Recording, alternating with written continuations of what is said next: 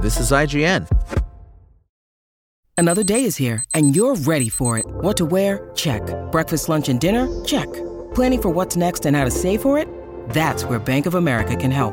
For your financial to-dos, Bank of America has experts ready to help get you closer to your goals. Get started at one of our local financial centers or 24-7 in our mobile banking app. Find a location near you at bankofamerica.com slash talk to us. What would you like the power to do? Mobile banking requires downloading the app and is only available for select devices. Message and data rates may apply. Bank of America and a member FDIC. Ryan Reynolds here from Mint Mobile. With the price of just about everything going up during inflation, we thought we'd bring our prices down. So to help us, we brought in a reverse auctioneer, which is apparently a thing. Mint Mobile unlimited premium wireless. Have to get 30, 30, bit to get 30, bit to get 20, 20, 20, bit to get 20, 20, bit to get 15, 15, 15, 15 just 15 bucks a month. So, Give it a try at mintmobile.com slash switch. $45 upfront for three months plus taxes and fees. Promo for new customers for limited time. Unlimited more than 40 gigabytes per month. Slows. Full terms at mintmobile.com. Tears of the Kingdom. This is your IGN review of Avatar Frontiers of Pandora review by Tristan Ogilvie. Short of somehow growing a Navi neural braid and jamming it directly into the base of James Cameron's skull, Avatar Frontiers of Pandora is pretty much your best option for taking a virtual tour of the stunning alien moon of Pandora.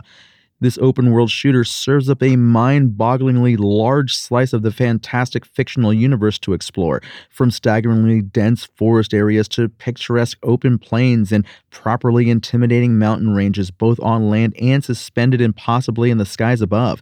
However, Hidden amongst all that beauty is a disappointing amount of bloat, with copy pasted enemy outposts and facilities that made venturing off the main story path far less rewarding than it has been in recent landmark adventures such as Elden Ring or the last two Legends of Zeldas. I still largely enjoyed the 25 hours I spent trying to fend off a resource hungry human invasion, but I wish the environment itself had presented me with more compelling reasons to fight for it beyond its surface level splendor.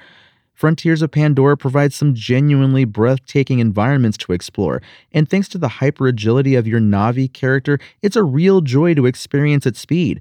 A responsive set of controls allow you to sprint, slide, and soar through the air with charged up lunges, and there are plenty of environmental aids on hand to enhance your mobility.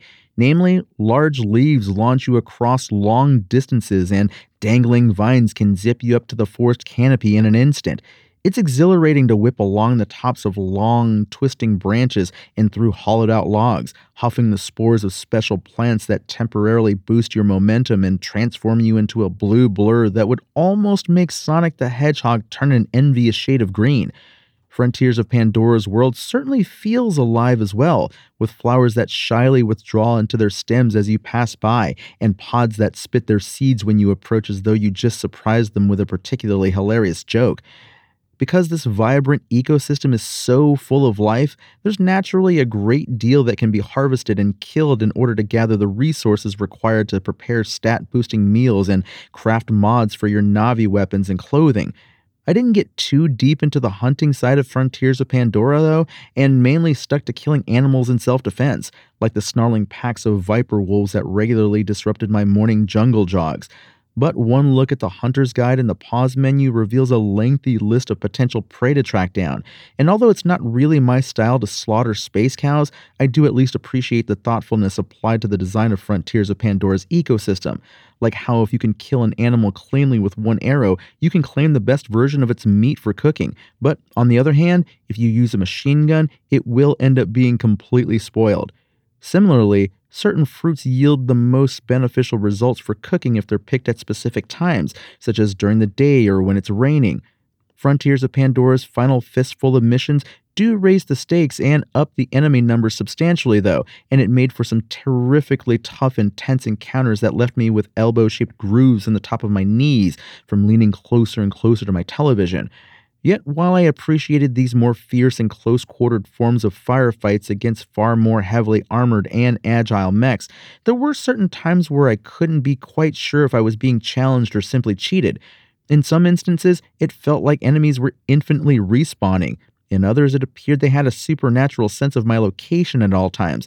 And most frustratingly, there were a number of occasions where I was clearly being shot through cover. There are plenty of side quests to find and complete, But beyond the practical rewards for doing so in the form of extra resources and skill points, there's just not the same sense of awe or discovery to be found compared to the more consistently delightful detours experienced in Elden Ring or The Legend of Zelda Tears of the Kingdom. The standard of open world excellence has been raised in recent years, and Frontiers of Pandora can't quite measure up despite how wonderful it all appears at first glance. To be fair, it's a gigantic map, and I haven't covered all of it, but the law of averages suggests that if there was some truly awesome stuff to find out there, I would have found at least some of it by now.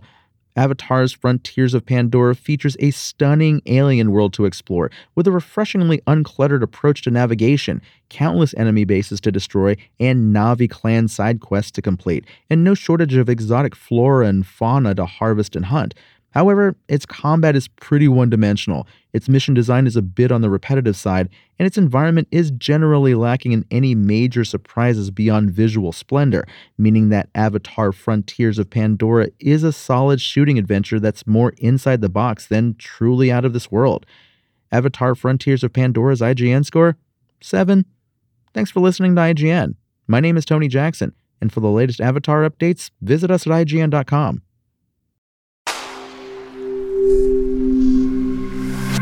Spoken Layer.